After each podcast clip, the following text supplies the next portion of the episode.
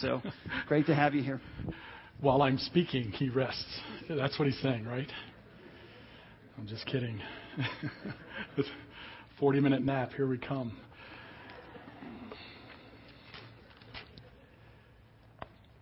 Habakkuk chapter 2 is all about waiting. And when I think about waiting, I can't help but think about uh, sidelines. When you play football and you watch a football game, you see the 11 players on the field versus each other, 11 on 11, but there are also guys that are on the sidelines. One of the things that is always interesting to me is to, to see the action on the sideline because what are those guys on the sideline doing? They're waiting to go into the game. There are all kinds of things that you see on the sideline if you take the time to watch. And what you sometimes see is you sometimes see guys just loading up on water. They're just drinking water. So if they get their number called, they're really not going to be ready to go in because they're going to be so waterlogged. There are other guys that are kind of goofing around and laughing with each other, and you can see that. And they, they just really are, are waiting, but they're not going to be ready to go in when the time comes. I love to watch punters and place kickers because they seem to be the ones that are most active. I remember I went to see a, a, a game, and on the sideline, the, the punter had a ball the entire time he was on the sideline. He would spin it, he would toss it in the air, he would hand it to someone else to have them throw it to him. He would bounce it off his foot, he would kick it into a net. He was ready. He was uh, uh, approaching the time when his number would be called that he would go in the game. He would be ready. His waiting was an active waiting. Sometimes our waiting, when we are waiting for an answer from God, our, our waiting becomes passive. We just kind of sit back and say, okay, God, do your thing. But when you get to Habakkuk chapter 2, you find out that that's not how God does it. When we are waiting, we are to wait actively. And when we, we wait actively, there are things that we know about as we wait that will happen and take place. So, what I would like for us to do is look at Habakkuk chapter 2. And in Habakkuk chapter 2, we would see three things that we know as we wait for God's answer. Three things that we know as we wait for God's answer. Now, remember, uh, Habakkuk's name means to embrace or to wrestle. It's a marvelous thing to, to, to see how his name fits this chapter beautifully. Because when we think about wrestling with something, that's what he's doing in Habakkuk chapter 2. He's wrestling with this, what am I doing while I'm waiting kind of an idea. And God says, this is what you're going to do. He's active in it. And then when we get to Habakkuk chapter 3, his name comes in handy again because in Habakkuk chapter 3, he will embrace what it is that God is going to do in his life. So let's look at what we know as we wait actively for God to answer. The first thing that we know is that God has a plan. God has a plan. Look at verse 1. It says, I will stand at my watch and station myself on the ramparts. I will look to see what he will say to me and what answer I am to give to this complaint. Then the Lord replied, Write down the revelation and make it plain on tablets so that a herald may run with it. For the revelation awaits an appointed time. It speaks of the end and will not prove false. Though it linger, wait for it it will certainly come and will not delay. The plan of God. As we wait, we know God has a plan. Notice what he does here. He says, I will stand at my watch. I am on the ramparts where I station myself. I am looking to see what he has to say. He's using these active personal pronouns, this, these active verbs that say, you know, I'm going to do this while I'm waiting for God. He says that I am willing to stand and, and watch. You see, sometimes we pray in a panic, don't we? And when the panic's over, we think, well, God's answered the prayer. That's not the case.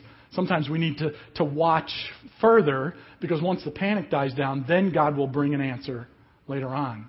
And he says that I station myself on the rampart. He, he's putting himself in a very important position the, the, the, person on the rampart was the person who would look to see who is coming, uh, what enemy is coming. He was on the wall, and he would look to see what enemy is coming, so it was a very important position. And so Habakkuk says, I'm uh, in a very important place, waiting for God to give me my plan, because I know that He has one. And he says in verse 1, he says also this He says, I will look to see what He has to say. Uh, you have already heard and have been taught that Habakkuk uh, ministered during the same time as Jeremiah, Nahum, Zephaniah, King Josiah, Jehoiakim. Those were the ones uh, who were around him at this time. But notice what he says. He says, I will look to see what he, that's God, has to say. I would circle that and remind us of that. Because too many times what happens? We have a complaint or a question to God, and what do we do? Well, we don't wait to see what God has to say. We run to our friend. What do you think? We run to a, a, a, another person and say, What do you think about this? And pretty soon, what happens is the problem that we have taken to God, the complaint that we've taken to God, pretty soon it takes a, a life of itself. And we find ourselves the center of attention because everyone's talking about your problem, everyone's talking about your complaint. But you see, Habakkuk says, No, I don't want to know what anyone else has to say. I want to know what God has to say. God's plan. What is his plan? Too many times when, when life doesn't go our way, we delight in the problem instead of the answer that God's going to bring. I hope you've picked up on this. God does not say to Habakkuk, Who do you think you are asking me or complaining to me? Did you pick up on that? You see, this happens all the time in the Old Testament and New Testament, right? Moses, Noah, Abraham, Jeremiah, Job. They have questions for God, don't they? And God welcomes those questions. But please remember, when we question God, He has no obligation to answer us. He, he, can, he can refuse. He can say, Who are you? But instead, in grace, mercy, and love, what does He do? He listens to us and He provides an answer to us. And sometimes, because He is God, He is allowed to say no to what it is that we complain or question. So when we, go, when we see what's happening here, it's a plan. It's, it's Habakkuk looking at the plan of God and saying, "This is what I want." You say, "Well, how do I know what God is saying?" Well, there are a couple of ways to know. One is through His Word. Think about how often you read the Word of God to get answers for life. You say, "Well, I don't always have questions, so those are the days I skip." Well, what you should do is every day reading a portion of what it is that God has to say so that when you have the questions, you have that resource to reach back in and to pull from. Remember in 2 Kings chapter 22, Josiah was the eight year old king. A couple of years later, he sends the guys into the temple and they begin to clean the temple. And what do they find? They find the Word of God.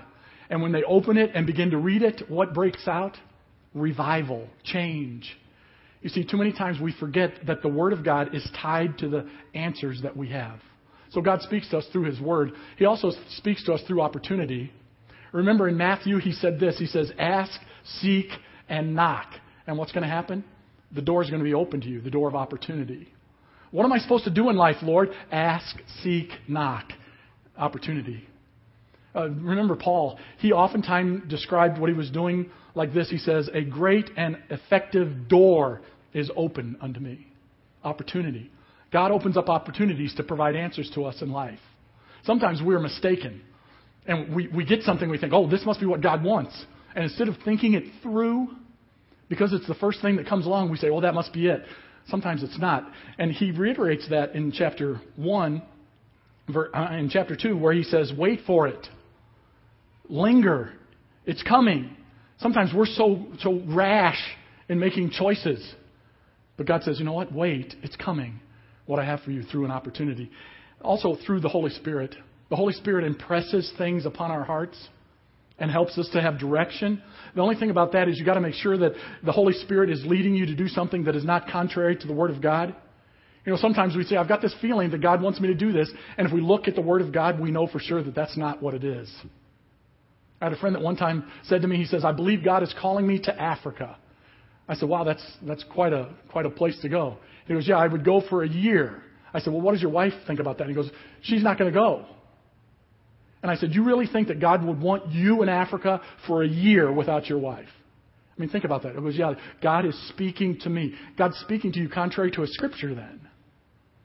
So when we listen to what God has to say, we must do it through an understanding of what He has. Verse 2, it says this write down the revelation, make it plain, put it on tablets, allow the heralds to run with it. He wants to make it public and save it for others. Uh, this idea of a herald, it really isn't strange.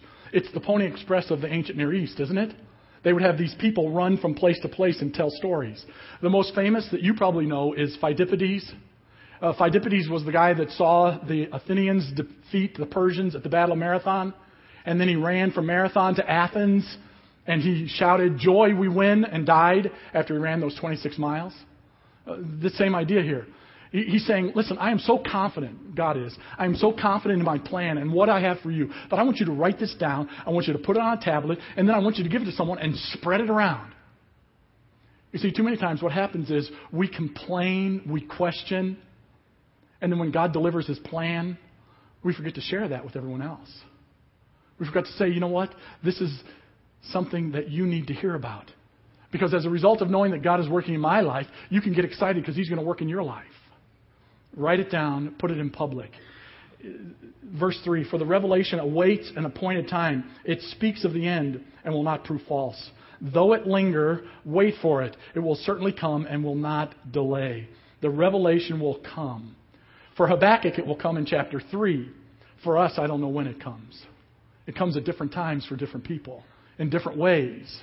But the plan of God will be revealed to you. We know that while waiting for God, He has a plan.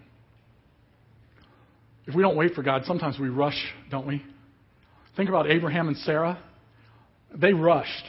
The angel of the Lord came to Abraham and Sarah and said, You're going to have a son. Sarah laughed and said, Abraham, you better go in to Hagar. That's rushing ahead of God, not waiting. Scripture says, Wait for it Wait for it.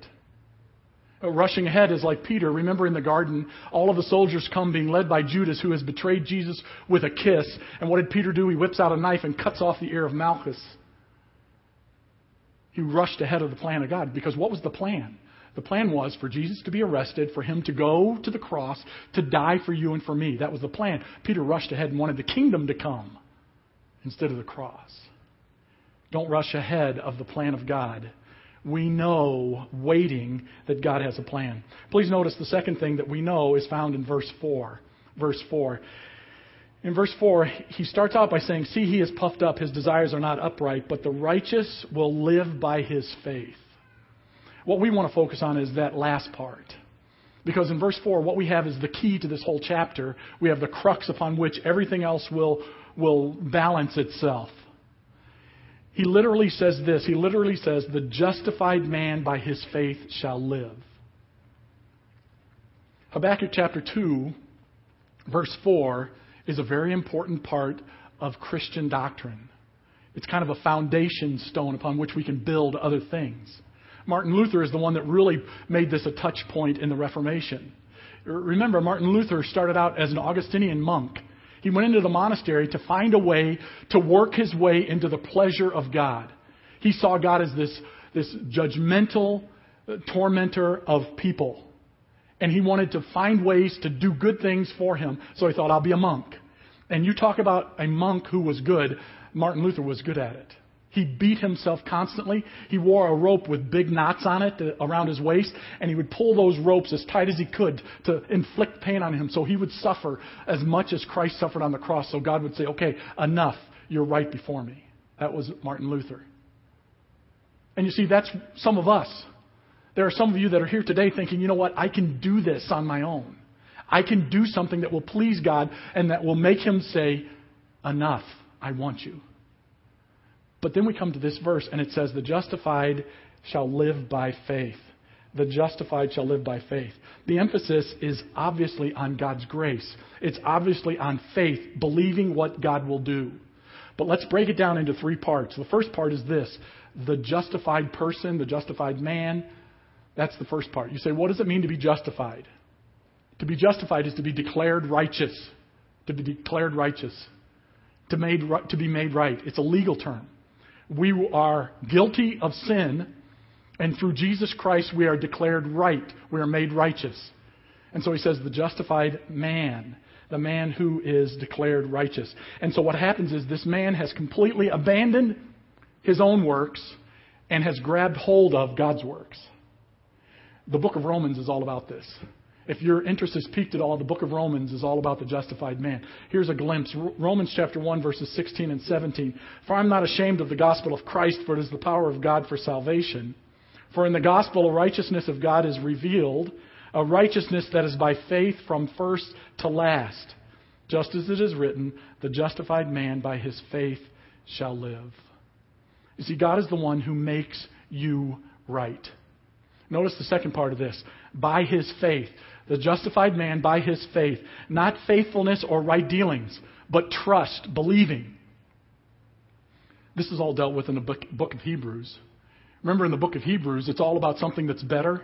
What's better? Well, we have this thing that's better than the sacrifices, that's better than the old priesthood, that's better than the tabernacle. The thing that's better is Jesus Christ and what he has done. That's better. Well, how do I get this? By faith, by believing. Now, the book of Hebrews, chapter 11, is all about action. It is a book, chapter of faith. Uh, the word of the Lord came to Abel, and he did this. The word of the Lord came to Abraham, and he did this. You see, their faith leads to action. And so by faith, we do these things. Notice the last part shall live. That's the book of Galatians. The book of Galatians, in Galatians chapter 3, verse 11, it says this Clearly, no one is justified before God by the law, the just by his faith shall live.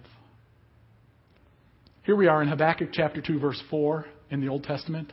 We have these three words, literally three words in the text. And in these three words, there are three New Testament books explaining those three words. Are they pretty important? They're very important. The book of Romans, the book of Hebrews, the book of Galatians teaches us that those ones that are justified shall live by faith. I love 1 John chapter 5 verse 4. It says this, "For everyone born of God overcomes the world. This is the victory that has overcome the world, even our faith." There was a man, he was a, a shoe manufacturer. His name was John Yates. He wrote a poem and handed it to a guy who was a Civil War veteran named Ira Sankey. And Ira Sankey was the song leader for D.L. Moody. And, and here was the song that, that he wrote. It says this On every hand the foe we find, drawn up in dread array. Let tents of ease be left behind, and onward to the fray. Salvation's helmet on our head with truth all girt about. The earth shall tremble neath our tread and echo with our shout. You say, well, that sounds like marching. It sounds like an army. Yeah, but notice what he says in the refrain faith is the victory. Faith is the victory. Oh, glorious victory that overcomes the world.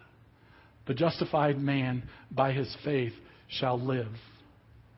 You see, faith is the power. That's what Habakkuk is saying. As we are waiting for God, as we are waiting on God, we know that the power is our faith. You see, faith is not just a matter of saying, I trust in Jesus Christ as my Savior, and that's the end of it. Instead, it's the just shall live by faith. It's my life becomes a life of faith. And as we go through this chapter, chapter 2, you're going to say, boy, it does take faith to believe this. And that's what we need. We need faith believing in what God can do verse 4, when we read it, the just shall live by faith, it begs the question are you? Are you? Not have you. Not have you. It is a present active thing. It is something that is ongoing. Are you living by faith, trusting in what God can do, waiting for His plan, and then powering that plan with a faith, believing that God can do something? You see, that's what Habakkuk is doing. The just shall live by faith. We mentioned Martin Luther earlier. Martin Luther went to Rome as an Augustinian monk. He thought that if he went to Rome and to this place called uh, St. John's Lateran Basilica, he thought that if he went to that place, he would finally get to the, the point where he would do enough where God would say, okay, I'm happy with you.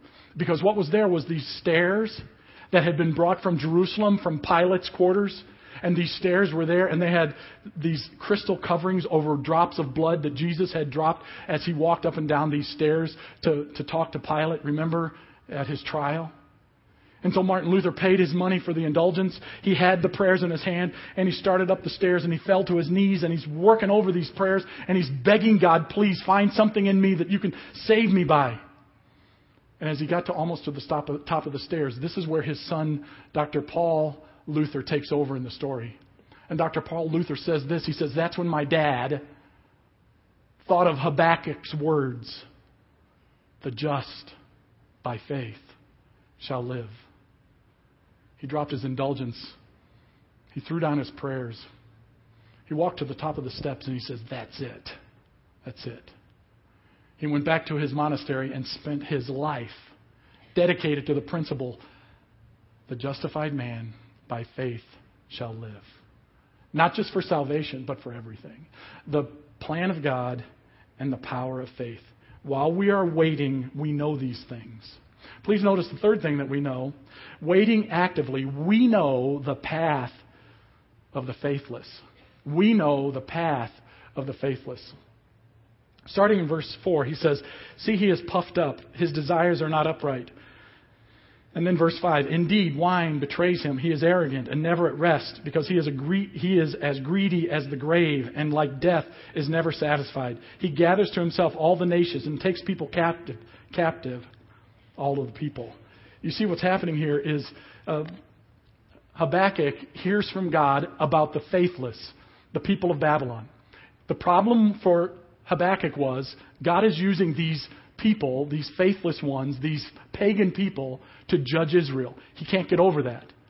And so he's starting to think, well, you know, there must be something good about these people because God is using them. Well, God is saying, no, there's nothing good. They're faithless. And I want to explain to you and express to you how they're going to come to their own destruction. This is very similar to Psalm 73. In Psalm 73, Asaph, who worked in the, the temple, he's a very good man. He loved God and served him. And he noticed around him that the people that were wicked and that didn't come into the temple, they were prospering. And he didn't understand that. He thought, why do they get to prosper? And finally, what did God do? It says in Psalm 73, it says, And then he went into the sanctuary of the Lord and he learned their end. He learned their end. He learned that the wicked, the faithless, they're destroyed in the end. And that's what's happening here in chapter 2. The path of the faithless. Those that aren't trusting in God, those that don't have the power of faith. This is their end. This is the path that they're on. And these path, these woes that he's going to go through are particular to Babylon, but I think you'll see some spiritual application to us in our lives. There are five woes, and what he's trying to do is he's trying to remind us that the just, the godly, the righteous, the chosen ones will have life. The just by faith shall live. And then he shows us that those that are puffed up, those that are proud, those that are drunken, those that are dissatisfied, those that are extortioners, those that are, they're the ones that are going to be experiencing death. Now, please don't get mixed up here. When we go through these woes, we are not talking about human frailties. I fail, you fail, because we're incarcerated in the flesh. I live by faith as best I can, but I still make mistakes. I still sin. But when I sin, I feel bad about my sin and I ask God to forgive me for that. So that's human frailty. What he's talking about here is human function, human form. These people, the Babylonians, they live this way. It's not a one time thing, it's a pattern of life that they have established. And so the faithless, their path or their pattern of life is something that just isn't, isn't very suitable. Notice what he says beginning in verse 7. I'm sorry, in verse 6. Will not all of them taunt him with ridicule and scorn, saying, Woe to him who piles upon stolen good, who piles up stolen goods and makes himself wealthy by extortion. How long must this go on? Will not your debtors suddenly arise? Will they not wake up and make you tremble? Then you will become their victim because you have plundered many nations. The peoples who are left will plunder you. For you have shed man's blood. You have destroyed lands and cities and everyone in them. Excuse me. So the first woe is all about selfish ambition. They're all about themselves, piling up goods, greedy, puffed up, prideful. It's all about me. Serve me, serve my end, serve my purpose. That's what he's talking about. And he's saying, Woe to those people. There's some translation that says, How horrible it is for these people. The grief, the sorrow that's going to come to them is unbelievable. They are living this way. The pattern of life is such that they will have these things. For the woes, for the woes, the scripture is very clear and very obvious. These are patterns of life that they must stop in doing. Their ambition is all about themselves. It's quite a contrast to the man who said, The just shall live by faith. The guy that wrote the book of Romans, the guy that wrote Galatians, the Apostle Paul. What was his ambition? He says in the book of Romans, he says, My ambition is to preach the gospel. That's my ambition. It's not about me. It's the same guy that told the Corinthians in the book of Corinthians, he says, My goal is to please God, not to please myself. You see, the faithless only have themselves that they want to please. You say, That doesn't sound right. I want to please myself too. No, you don't. You want to please God because what happens when you please God? God rewards you, God blesses you, God does things for you. You don't have to worry about yourself. You don't have to get wrapped up in yourself. You see, sometimes we have this all backwards, don't we? We think that, yes, we need to emphasize the self importance of each individual. But do you remember that each individual is sin stained? Each individual is guilty before God and needs a Savior? Do we remember that? And then when we realize that, we realize there's nothing that I can do for myself. God does it for me. The justified by faith shall live. The path of the righteous of the faithless, selfishness, the path of the faithful, faith, believing that God is going to do something, and we please Him. Please notice the second woe. The second woe is found in verse 9. Verse 9, the second woe is covetousness. Verse 9 says this Woe to him who builds his house by unjust gain, setting his nest on high to escape the clutches of ruin. You have plotted the ruin of many peoples, shaming your own house and forfeiting your life. The stones of the wall will cry out, and the beams of the woodwork will echo it. Coveting, collecting, hoping to find security in what? Things. In things. The path of the faithless, things. The path of the faithful, well, it's what Jesus said in Mark chapter 8. Remember after he had fed the 5,000, after he had healed the blind man? What does he say? He says this He says, What good is it for someone to gain the whole world and forfeit their soul? It's not about things, it's about your soul. The just shall live by faith. Please notice the, the third woe is about exploiters. Verse 12 Woe to him who builds a city with bloodshed and establishes a town by injustice. Has not the Lord Almighty determined that the people's labor is only fuel for the fire?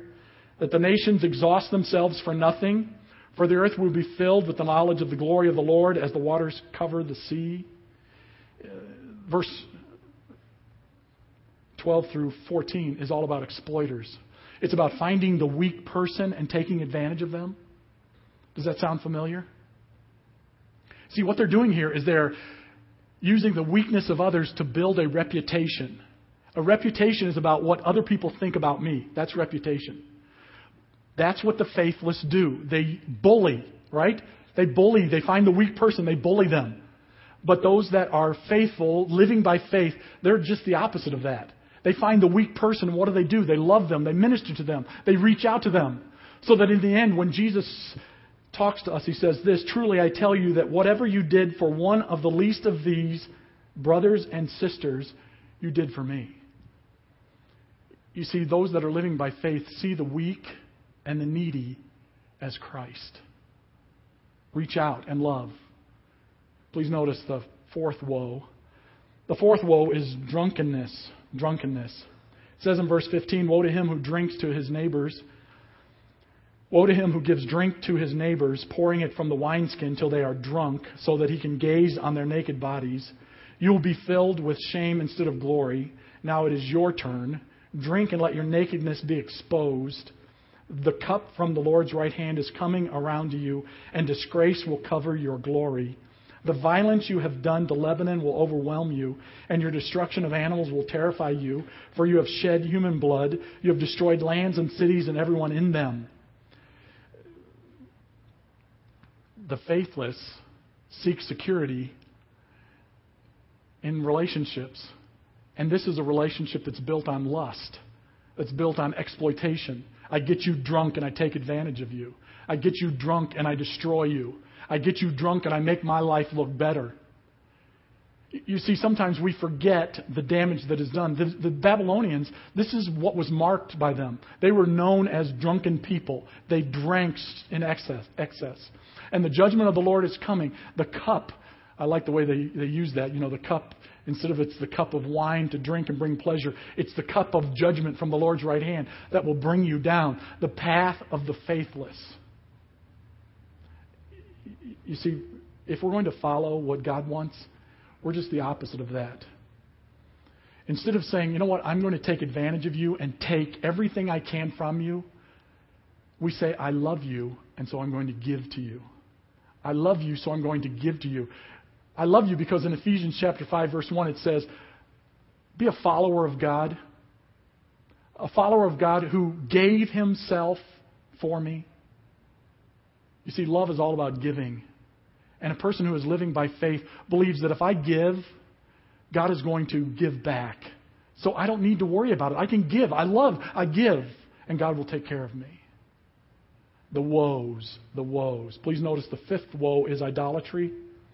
Verse 18 of what value is an idol carved by a craftsman or an image that teaches lies? For the one who makes it trusts in his own creation. He makes idols that cannot speak. Woe to him who says to wood, Come to life, or to, a, or to lifeless stone, Wake up. Can it give you guidance? It is covered with gold and silver. There is no breath in it. This is the end condition, right? The faithless, they've got to grab hold of something, and so they grab these idols. And in our 21st century minds, we go, I'm, I'm off the hook. I don't have any idols in my house. But in reality, we do, don't we? We have the idol of social position.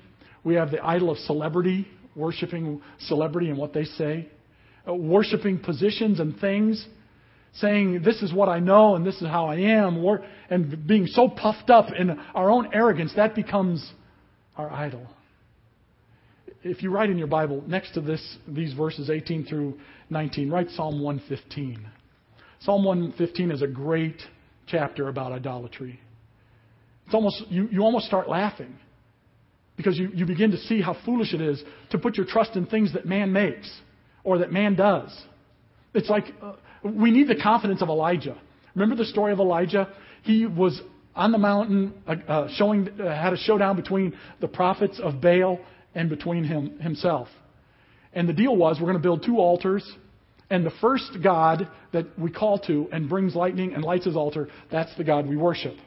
And so the prophets of Baal, they start screaming and hollering and begging their God Baal to bring down fire and all these things. And Elisha is standing over there and he's saying, maybe you need to yell louder. Maybe he's on vacation. Maybe your God's asleep. It's that kind of confidence that the true and the living God is going to act. And then what does Elijah do?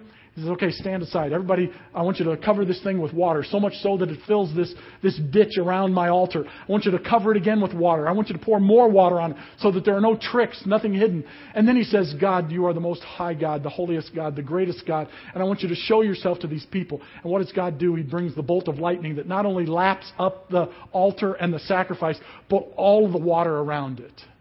It's that kind of confidence. We aren't worshiping idols. We're worshiping the true and the living God. In the book of Thessalonians, the Thessalonian believers were marked by this. Remember, the Apostle Paul said to them, He says, I have heard how you have turned from idols to worship the living and true God. The just shall live by faith. If we're living by faith, we are worshiping that true and living God. You can see what happens here there is quite a dramatic shift in the things that are going on. It is quite a, a dramatic thing to see that God is, is working. And while Habakkuk is waiting for God's answer of Habakkuk chapter 3, we stop and see verse 20. Look what happens in verse 20. In Habakkuk chapter 3, verse 20, but the Lord is in his holy temple, that all the earth be silent before him. I've got my questions, and I want to wait for God's answer. And sometimes when I'm waiting, I start talking and just talk and talk and talk and, and try to explain everything to God so that He gets it. Or make sure that He understands my point of view. Make sure He understands that I'm not new at this. I've done this before. So if you could figure it out, God, to do it my way. And we begin to talk and talk and talk and talk and talk. And sometimes it's amazing that God doesn't open the heavens and say, please, shut up. You've come to me for an answer. You've come to me because you have a question. You've come to me because you are troubled. Be silent. Be quiet. Be overwhelmed by me.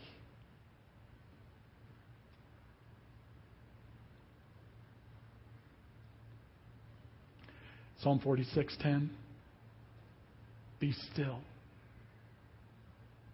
and know that I'm God.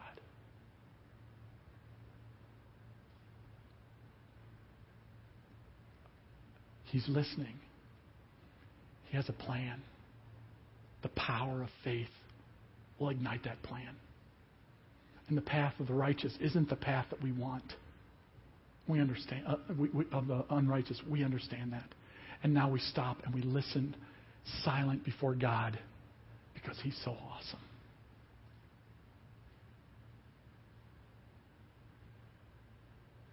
When we look at what we're doing here, we need to backpedal just a little bit.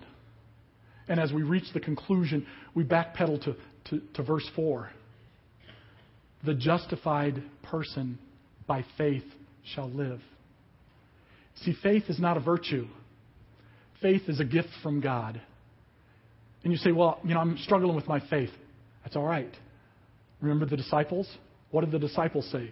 Lord, increase our faith. How did he do that? He increased their faith by talking to them about himself. How do you increase your faith? You increase your faith by reading the Word of God. Remember the book of Romans? Faith comes by hearing, and hearing by the Word of God. You want your faith to empower you. You want to live by faith, not just for salvation, but for every single day. The just shall live by faith. It is a faith when trusting in God will allow us to experience things that we've never known before.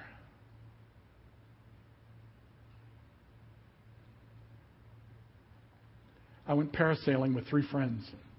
Now, there's all kinds of ways to parasail. You know, you can parasail off the beach, off a boat, whatever. The way that we did it was we got in a boat, the three of us. They took us out to a little raft in the ocean. We climbed out onto this raft, and there were two guys standing there. The two guys started to explain, you got to put these harnesses on and all these things. Don't worry, they, we've never lost anyone. They're really strong, they're supportive. Don't worry, just rest and enjoy the ride. And then we see circling, we see the parasail circling, and it comes floating in with another person. They grab that person, they unha- uh, unlatch them, and they hook us in. They hooked my one friend in, and he was buying into it completely. The guy had sold him on the fact that you don't have to worry, you don't, it's secure, it's safe. The driver, he's done this before, he knows what he's doing, don't worry. And so he's hooting and hollering and screaming and just ready to go, and they're holding on to him. And the boat takes off, and you can see the rope getting tighter and tighter. And the guys are holding on, holding on, and all of a sudden they just let go, and he explodes up into the air.